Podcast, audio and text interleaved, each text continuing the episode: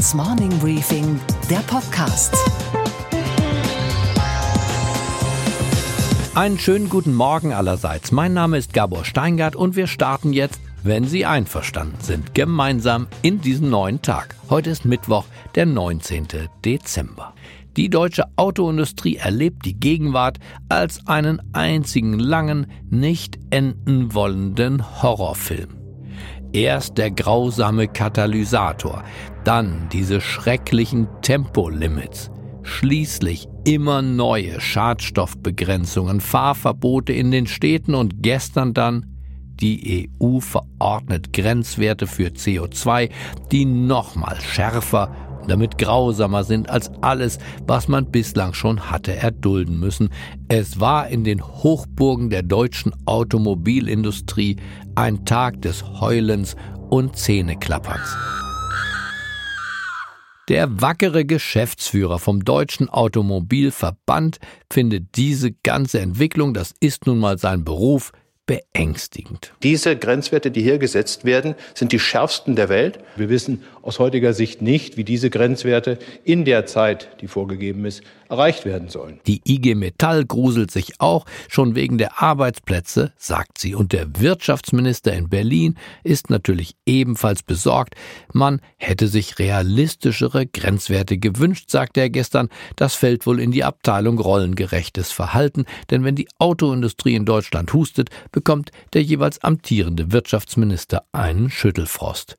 Und dann hat ein moderner Robin Hood seinen Auftritt. Der nennt die Autobosse Mimosen und freut sich im Interesse der Autofahrer, der Kinder, der Fußgänger und des gesellschaftlichen Fortschritts über diese hohen Grenzwerte. Man kommt mit diesem fast schon Totschlagargument Arbeitsplätze einfach nicht mehr weiter, weil es niemand mehr hören kann und weil es wenig glaubhaft ist. Ferdinand Dudenhöfer ist Professor an der Universität Duisburg-Essen und leitet dort das Fachgebiet Allgemeine Betriebswirtschaftslehre und Automobilwirtschaft.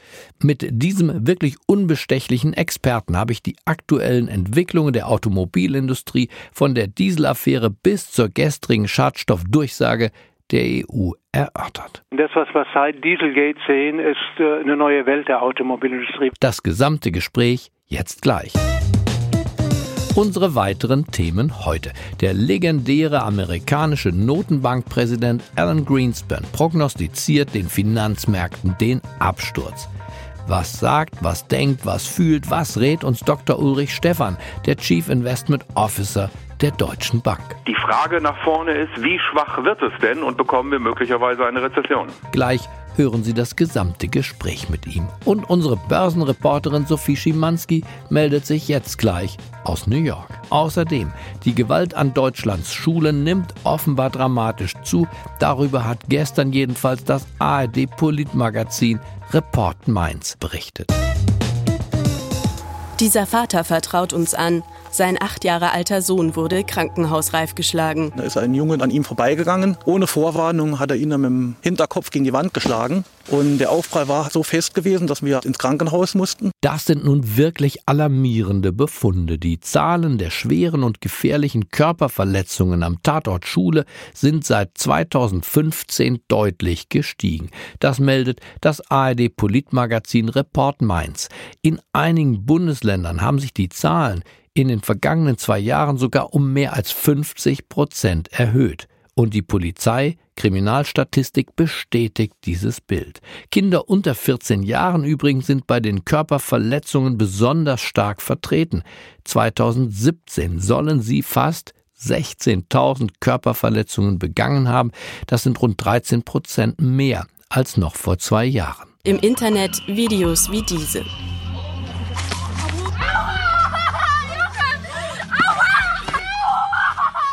Thorsten Badstübner ist Anti-Gewalt-Trainer.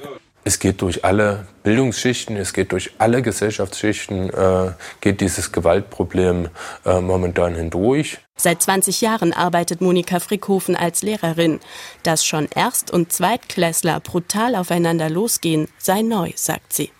Damit meine ich vor allem, dass man, wenn ein Kind auf dem Boden liegt, noch zuschlägt oder zutritt, man hat das Gefühl, dass wirklich die Verletzung im Vordergrund steht. Wenn Sie Lehrer, Eltern oder selbst ein betroffener Schüler sind und mit mir über diese Phänomene sprechen möchten, dann schreiben Sie mir podcast.gaborsteingart.com. Ich wiederhole nochmal podcast.gaborsteingart.com. Mehr Elektroautos sind gut für die CO2-Bilanz, aber nicht so gut für unsere Konzernbilanz, jedenfalls vorübergehend. Das war der Vorstandsvorsitzende der Daimler AG, Dieter Zetsche. Zumindest war das eine wahrhaftige Aussage von ihm, so wahrhaftig, dass sein Kollege Herbert Dies von Volkswagen auf gar keinen Fall abseits stehen wollte. Wir wissen aber auch, dass die Ertragskraft im Automobilgeschäft mit der Transformation von der Verbrennungstechnologie hin zur Elektromobilität zunächst abnimmt. Die Versöhnung von Ökologie und Ökonomie, von der ja so häufig die Rede ist, findet in den Bilanzen der Autofirmen offenbar nicht statt. Noch nicht, sagt unser Experte Professor Ferdinand Dudenhöfer. Denn er glaubt, dass schon mittelfristig die Automobilindustrie trotz all ihren Wehklagens von dieser staatlichen Innovationspeitsche profitieren wird. Herzlich willkommen beim Morning Briefing Podcast, Professor Dudenhöfer. Schönen guten Tag. Die EU verschärft die Emissionsgrenzwerte für CO2 und die Autobosse in den Konzernzentralen jaulen ganz schrecklich auf. Und Sie sagen, das ist ein guter Tag für die Autoindustrie, richtig? Ich glaube, das ist ein sehr guter Tag für die Autoindustrie, denn wir stellen jetzt die Weichen für die Elektromobilität. Und wenn man klare Ziele hat und klare Vorgaben hat, dann weiß man, dass deutsche Unternehmen und deutsche Ingenieure so kreativ sind und so schnell sind, dass wir dann auch wieder die Besten werden. Dass wir dann nicht mehr mit Tesla uns herumschlagen müssen und ärgern müssen, sondern dass wir dann wissen, dass die BMWs, die Mercedes, die Porsches und so weiter dann Weltstandards Elektroautos bauen und dazu helfen auch diese Regulierungen. Dieses Gefühl haben ja Ökonomen die ganze Zeit, dass die Technologiepeitsche und auch die Peitsche von Grenzwerten und Verboten wirken würde. Sie erinnern sich natürlich an den Katalysator und das Geschrei damals. Trotzdem hat man das Gefühl, die Autoindustrie hat noch nicht ihren Rhythmus gefunden. Sie reagiert auf jede dieser Grenzwertbeschränkungen, auf jedes neue Fahrverbot und auch natürlich auf Klimakonferenzen wie die gerade zu Ende gegangene in Katowice mit doch sehr allergischen aggressiven Reaktionen und einer entschiedenen Lobbyarbeit bei der Bundesregierung. Das ist richtig und äh, diese Lobbyarbeit wird ja mehr und mehr weniger ernst genommen. Also man kommt mit diesem fast schon Totschlagargument Arbeitsplätze einfach nicht mehr weiter, weil es niemand mehr hören kann und weil es wenig glaubhaft ist. Äh, es ist nicht nur der Katalysator, der damals war, sondern die jetzige Regelung, diese 130 Gramm CO2, die wurde verbindlich für 2015 vorgeschrieben von der EU-Kommission und auch damals war ein großes Geschrei, hat man die Kanzlerin nach Brüssel geschickt. Erst sollten es 120 Gramm werden, dann hat die Kanzlerin 130 Gramm gemacht und was war das Ergebnis? Vor der Einsetzung oder der Inkrafttreten der Regulierungsstrafzahlungen hatten die deutschen Autobauer und die Industrie insgesamt 118 erreicht. Und jetzt ist Spritspartechnik zum Exportschlager geworden der Deutschen. Also wir finden viele Beispiele, dass dieses Gejammere eigentlich schlecht ist. Warum ist das so, dass eine Industrie, die ja, wie Sie zu Recht immer wieder sagen, in einem Innovationsland beheimatet ist, die voller deutscher Ingenieure steckt, warum reagiert eine Industrie jedes Mal praktisch so defensiv und feindselig gegenüber solchen Innovationstreibern? weil unsere CEOs, äh, also die Vorstandsvorsitzenden, zum Teil ängstlich sind. Man hat auf der einen Seite seine konventionellen Produkte. Man äh, weiß, dass die konventionellen Produkte wie Cash Cows wirken. Also melkt man die Cash Cow in der Zukunft und freut sich an guten Renditen und übergeht dann dieses kurzfristige oder dieses langfristige Risiko kurzfristig erfolgreich. Das hilft jedem CEO, der drei Jahres- oder fünf Jahresverträge hat, aber zehn Jahre in der Zukunft, das wird für CEOs oft schwierig. Also geht man in die kurzfristige Optimierung und die heißt, halt, wir schaffen es nicht, bremsen, Arbeitsplätze sind in Gefahr, wir werden das nicht schaffen und damit macht man nur langfristig sein Geschäft kaputt, weil man langfristig nicht wettbewerbsfähig ist. Heute ist eine Prognosstudie veröffentlicht worden, die besagt, dass selbst wenn die deutsche Autoindustrie es nicht schafft, die Transformation in die neue Zeit, die Wertschöpfung und auch die Arbeitsplätze zwar signifikant zurückgehen, aber der Standort Deutschland nicht so in Mitleidenschaft gezogen würde, wie wir das bislang immer geglaubt haben. Habe die Studie jetzt nicht gesehen, aber im Automobilbereich hat man so seine 850.000 äh, Arbeitsplätze. Die Verbände äh, reagieren so, dass sie zu jedem Arbeitsplatz nochmal drei dazuzählen, dass der Bäcker dann die Brötchen backt für denjenigen, der am Band steht, beim Autobauer oder beim Zulieferer. Und von daher ist die Automobilindustrie sicherlich auch das eine oder andere Mal stärker betont worden oder so ein bisschen glorifiziert worden gegenüber anderen Branchen, die man in Deutschland hat. Erstens, weil Auto sehr anschaulich ist für für jeden Einzelnen, weil er sich gut was darunter vorstellen kann und man die Fahrzeuge natürlich auch auf der Straße sieht. Und dann entwickeln sich eher so Mythen, dass irgendwas viel stärker ist, als es eigentlich tatsächlich in seiner Wirtschaftskraft für ein Land sich darstellt. Also Sie glauben auch, dass wenn die Autoindustrie in die Knie ginge, wir das als Land nicht mit massiven Wohlstandsverlusten bezahlen würden? Ich glaube erstens nicht, dass die Automobilindustrie in die Knie geht. Denn das, was wir seit Dieselgate sehen, ist äh, eine neue Welt der Automobilindustrie. Wenn wir uns VW anschauen, dieses alte VW-System mit Pirsch und Winterkorn ist mit Vollgas in der Sackgasse gefahren. Und äh, seit Dieselgate, erst mit Müller, jetzt mit Dies, ist eigentlich VW in seiner Innovationsfähigkeit überhaupt nicht mehr zu erkennen. Wie schnell man ist, was man macht, auf welche Themen das man geht, wie schnell man sich Batteriezellfabriken die Verträge gemacht hat. Ähnliches gilt für BMW. Bei Porsche ist die Meldung, dass man 2027 äh, den letzten Porsche mit Verbrennungsmotor baut. Also ich glaube, mit Dieselgate hat man erkannt, es gibt nur eine Möglichkeit in die Zukunft und die heißt Elektromobilität. Agilität. Und von den Vorstandsvorsitzenden, wo sehen Sie am meisten Agilität, am ehesten Zukunftsversessenheit, auch Optimismus, Zuversicht, Zutrauen, dass man es schaffen kann? Also bei VW ist ein neues System eingetreten und von daher ist äh, der Wandel bei VW 180 Grad und das ist beeindruckend zu sehen, wie schnell man da vorgeht.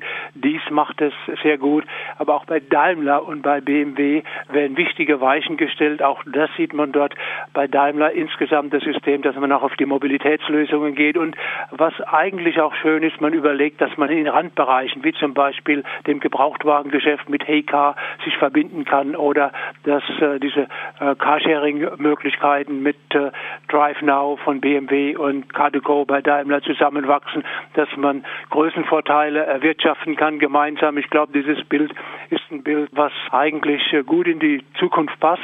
Was schade ist, ist, dass man einen Verband hat, wie den Verband der deutschen Autobauer oder der Autobauer mit einem Verbandspräsidenten, der mehr als gestrig ist. Sie meinen den ehemaligen Ford-Chef, Herrn Mattes? Ja, ist doch langweilig. Dieselgate äh, war die ganze Zeit. Kein Mensch hat vom Verband was gehört zu Dieselgate. Kein Mensch hat was gehört, wie es äh, da weitergehen soll. Der Verband war unsichtbar. Und ein unsichtbarer Verband ist eigentlich ein Verband, den man nicht braucht. Besonders kontrovers wird in Berlin auch die deutsche Umwelthilfe diskutiert. Thema ist hier die Finanzierung durch Toyota, Teilfinanzierung durch Toyota, übertriebene Grenzwerthysterie würde geschürt. Wie beurteilen Sie diese Organisation? Also dieses Toyota-Argument ist ebenfalls so ein Argument, was eher so ins Reich der Mythen gehört. Ich glaube, das sind 20.000, 30.000 Euro, was man da pro Jahr eingezahlt hat. Ein großer Finanzierungsteil besteht aus diesen Abmahnungen, äh, die man dann macht. Äh, Abmahnungen sind kein schönes Geschäft, aber der Verband tut sich daraus äh, finanzieren. Das ist die eine Seite. Die andere Seite ist, wir haben seit gut acht Jahren Gesetze, die systematisch gebrochen werden. Äh, in den Großstädten, die Kommunen wissen es, die Bundesregierung weiß es und alle haben weggeschaut. Und jetzt gibt es einen, der sagt, wir werden systematisch Robin Hood spielen und für diese Umweltqualität, die gesetzlich verbürgt ist, zu sorgen. Und deshalb gehen wir zu den Verwaltungsrichtern. Das muss man auch sehen. Also man wusste das und ist damit sehenden Auges, sagen Sie, in diese Fahrverbotszone hineingerast. Absolut, man hat es unterschätzt. Stattdessen haben wir Verkehrsminister, Bundesverkehrsminister, die sich um solche, in Anführungszeichen, Zukunftsprojekte wie diese Österreicher Maut gekümmert haben. Ein Thema, was niemand braucht, aber was enorm Zeit im Ministerium beansprucht hat. Sie meinen die Maut, die nicht gekommen ist? die Maut, die nicht gekommen ist und hoffentlich nie kommt. Wir haben über lange Jahre Verkehrsminister, Bundesverkehrsminister aus der CSU, die nicht hilfreich waren für die Bundesrepublik. War Frau Merkel für Sie als Automobilexperten eine verlorene Ära? Ich glaube, es war eine Ära, wo man gemeint hat, äh, mit äh, Augen zudrücken kann man irgendjemand helfen. Eine bessere Ära ist eine Ära, bei der man klare Vorgaben gibt, die kontrolliert, denn dann weiß man, zum Beispiel wie bei den Amerikanern oder in anderen Ländern, dass Innovationen entstehen. Silicon Valley ist in Amerika entstanden. Und wenn Sie einen einzigen Wunsch für das Jahr 2019 frei hätten, mit Blick auf unsere geliebte Automobilbranche in Deutschland, was wäre dann Ihr Wunsch? Der Wunsch ist, dass das Elektroauto in der Zukunft so forciert wird, so weitergetrieben wird, wie wir es in den letzten Monaten gesehen haben. Herr Dudenhöfer, was fahren Sie eigentlich? Darf man das fragen? Immer unterschiedliche. Derzeit äh, habe ich, äh, wir hatten zwei Autos im Haushalt, einen Diesel verschrottet und in der Übergangszeit nehmen wir einen Benziner und dann kommt das Elektroauto. Wollte gerade sagen, da sind Sie aber spät dran mit dem Elektroauto, ja, oder? Ist so, ist so, ist so, ist so. Ha? Zu einem Tesla konnten Sie sich nicht durchringen. Ja, den, äh, den gibt es ja bisher nur als Model S und als Hochschullehrer ist Model S schön anzusehen, aber zu, zu finanzieren teuer. ist es ja. Model 3 äh, kommt erst jetzt und äh, der Smart war Ihnen zu klein, den gibt es doch schon mit Elektro. Ja, Smart und Zoe hat meine Frau gesagt, nee, bitte nicht, sie will ein richtiges Auto, also ein größeres Auto. Da passt der Hund nicht rein da passt der Hund nicht rein und was man sonst noch zum Einkaufen alles so braucht. Und ja, so ist es halt in der Ehe. Ne? Einer muss verlieren. Ich verstehe.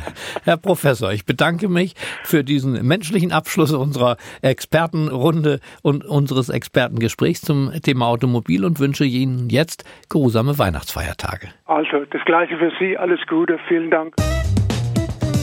Wenn der große Alan Greenspan spricht, dann halten Investoren in Shanghai, Frankfurt und an der Wall Street den Atem an, denn Alan Greenspan spricht nicht nur über das, was er sieht, er spricht wie ein moderner Wahrsager auch über das, was er kommen sieht.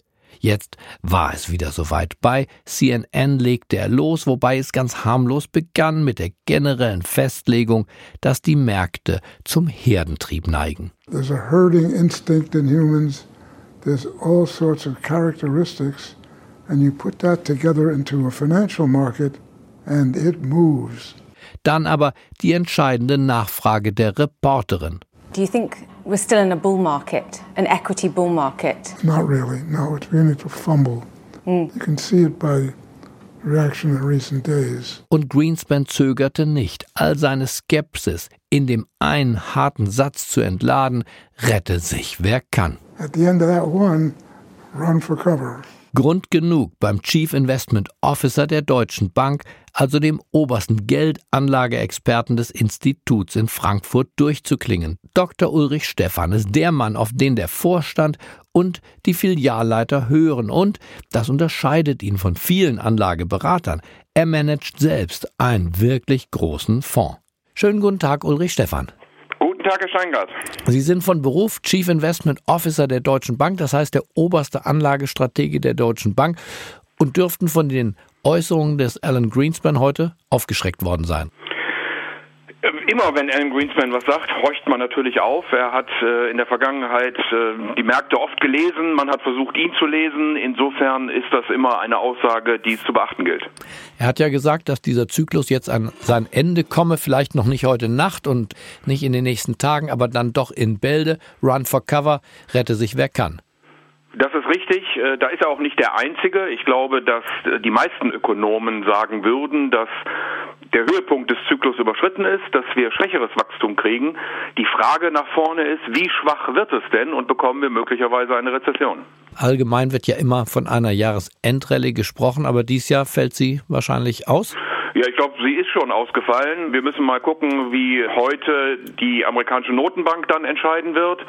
Das wird sicherlich ein Signal sein. Donald Trump hatte nochmal groß Stimmung gemacht gegen Jeremy Powell und äh, eine Zinserhöhung. Ähm, ich würde annehmen, dass sie trotzdem kommen wird, denke aber, dass in der Pressekonferenz, in der anschließenden, Powell dann sehr vorsichtig kommentieren wird und das könnte den Märkten nochmal ein wenig Schwung Richtung Jahresende geben. Aber insgesamt scheint die Luft raus zu sein. Der DAX fällt und fällt die ganze Zeit. Das Jahr endet doch im Minus, richtig? Davon kann man ausgehen. Der DAX ist heute bei minus 16,5 Prozent. Das dürften wir äh, nicht mehr aufholen in diesem Jahr.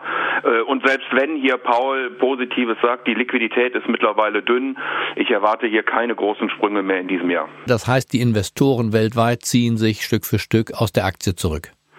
Sie ziehen sich nicht nur aus der Aktie zurück, sondern sie schließen ihre Bücher Richtung Jahresende. Insofern trocknet einfach jetzt die Liquidität aus und das Ganze geht dann im Januar wieder richtig los. Warum diese Entwicklung jetzt? Was hat dem Dow Jones und dem DAX äh, die Luft zum Atmen genommen? Denke, dass es viele Dinge sind, die wir so noch nicht erlebt haben. Wir haben einen Präsidenten, eine amerikanische Administration, die in einen Boom hinein stimuliert. Im nächsten Jahr wird das Defizit der Vereinigten Staaten voraussichtlich über eine Billion US-Dollar groß sein. Äh, da fragt man sich, was passiert mit dem Geld? Werden die Menschen es ausgeben? Werden die Unternehmen investieren oder wird es gespart werden? Wir haben eine Notenbank oder Notenbanken, die versuchen, aus der extraordinären Geldpolitik Politik auszusteigen, eine ganz langsame Normalisierung anzugehen und wir reden über Handelsbeschränkungen, Protektionismus, wo wir doch über Jahrzehnte davor über Freihandel gesprochen haben. All diese Dinge haben wir so noch nicht erlebt und man muss nur kleine Änderungen in den Annahmen machen und schon bewegt sich die volkswirtschaftliche Prognose relativ deutlich und damit dann auch die Gewinnprognosen der Unternehmen etc. Das ist viel Unsicherheit im Markt und das, denke ich, wird auch noch eine Weile so bleiben. Gibt es denn Schutzzonen? Wir reden ja viel über Flüchtlingsbewegungen auf der Welt, aber gibt es eine Fluchtzone für Investoren, also Branchen oder auch Länder, in denen sich das Geld derzeit wohler fühlt als vielleicht in den USA oder in Frankfurt an der Börse? Also es ist im Moment so, dass wir ein Risk-Off haben. Äh, man sieht das sehr deutlich. All das, was ein bisschen nach Risiko aussieht, das wird dann doch tendenziell eher verkauft. Es hängen fast alle Märkte und Anlageklassen für das Jahr im negativen Bereich. Ich glaube, große Ausnahmen sind das, was man als sichere Häfen bezeichnen würde, also Staatsanleihen der Bundesrepublik Deutschland, der Vereinigten Staaten von Amerika oder beispielsweise auch der Schweiz. Sie selbst managen ja einen großen Fonds, richtig? Das ist korrekt. Wie viel Kapital haben Sie unter Management derzeit? Es sind in etwa viereinhalb Milliarden Euro. Über die Sie ganz alleine bestimmen? Ja, mit meinem Team und natürlich mit ähm, entsprechendem Rückgriff auf die äh, Ressourcen des Konzerns. Und ist dieser Fonds unter Wasser oder hat er in diesem Jahr zulegen können? Nein, er ist auch unter Wasser. Wir konnten uns der massiven Bewegung im vierten Quartal auch nicht komplett entziehen. Insofern haben wir hier auch verloren. Ich muss auch sagen, da wir ohne Euphorie in diese Bässe reingestartet sind im Oktober, sind, glaube ich, viele auf dem falschen Fuß erwischt worden. Wir auch, haben da nicht mitgerechnet, dass es so heftig wird und insofern sind wir leider auch negativ. Und werden Sie über Weihnachten jeden Tag, womöglich jede Stunde die Aktienkurse an den Weltfinanzmärkten verfolgen oder gibt es für jemanden wie Sie, Dr. Stefan, auch Tage, in denen Sie tatsächlich off sind und abschalten? Also tatsächlich äh, sind die Börsen ja auch an dem einen oder anderen Tag geschlossen.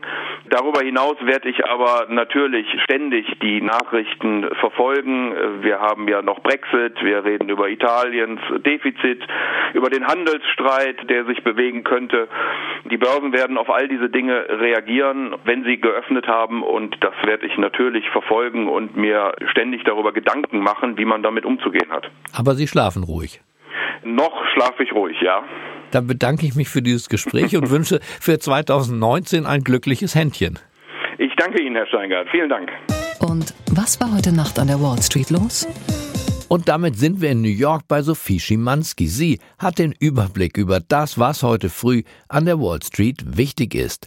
Sophie, er kifft in der Öffentlichkeit, er macht Scherze bei Twitter, die ihm Ärger mit der Finanzaufsicht bringen, Elon Musk war die letzten Monate eher für wirklich schwierige Schlagzeilen gut, aber ein Geschenk bekommt er trotzdem zu Weihnachten von den Anlegern. Ja, und zwar ein 500 Millionen Dollar schweres Geschenk, Gabor. So viel soll Elon Musk für sein Raketenunternehmen SpaceX bei einer neuen Finanzierungsrunde eingesammelt haben. SpaceX wäre damit über 30 Milliarden Dollar schwer. Eine endgültige Bestätigung steht noch aus, sie könnte aber noch vor Jahresende kommen. Das Geld kommt von bestehenden Investoren und von einem neuen, einer schottischen Investmentgruppe Belly Gifford Co. Sein unberechenbares Verhalten scheint den ganz hart gesottenen Musk-Fans also nichts auszumachen. Weniger Freude macht dagegen Tesla. Die Aktie ist gleich zweimal von Analysten negativ bewertet worden, richtig? Genau, und das von Morgan Stanley und von Goldman Sachs. Adam Jonas von Morgan Stanley sagt seinen Kunden über Tesla, dass der Aktienpreis im laufenden Quartal seinen Peak gehabt haben könnte. Und trotz eines guten dritten Quartals sieht der Trend für die Zukunft nicht gut aus. Seit Beginn des aktuellen vierten Quartals hat die Aktie tatsächlich 21 Prozent zugelegt, inzwischen aber wieder verloren. Das Preisziel der Aktie sieht er bei 291 Dollar. Das wäre ein ordentlicher Abschlag, denn aktuell kostet die Aktie etwa 340 Dollar. David Tamburino von Goldman Sachs sagt sogar verkaufen, denn sein Preisziel liegt noch weiter unten bei 225 Dollar. Grund? Er sieht die Nachfrage nach Tesla-Modellen im ersten Quartal 2019 sinken. Und was, Gabor, geht eigentlich gar nicht? Naja, dass sich das Bundeskabinett heute Vormittag mit dem Zucker- und Salzgehalt in Joghurt, Müsli, Fertigpizza und Softdrinks befassen muss, weil die deutsche Lebensmittelindustrie von alleine nicht in der Lage ist, die Erkenntnisse der modernen Ernährungswissenschaft umzusetzen. Jedes Kind weiß doch heute, dass zu viel Zucker dick macht und vielleicht sogar abhängig und jeder, der es wissen will, weiß auch, dass die Übersalzung von Brot und Fertiggerichten dem Körper Wasser entzieht und damit den Herzinfarkt fördert. Nun also drängt die dafür zuständige Ministerin Julia Klöckner richtigerweise die Vorstände von Nestle und Coca-Cola zur Vernunft. Vielleicht sollte man nicht nur den Zucker- und Salzgehalt reduzieren, sondern im Gegenzug bei den Vorständen dieser Unternehmen den Intelligenzgehalt der Manager erhöhen, natürlich nur als Selbstverpflichtung. Ich wünsche Ihnen einen fröhlichen Start in diesen neuen Tag. Bleiben Sie mir gewogen, unbedingt. Es grüßt Sie auf das Herzlichste. Ihr Gabor Steingart.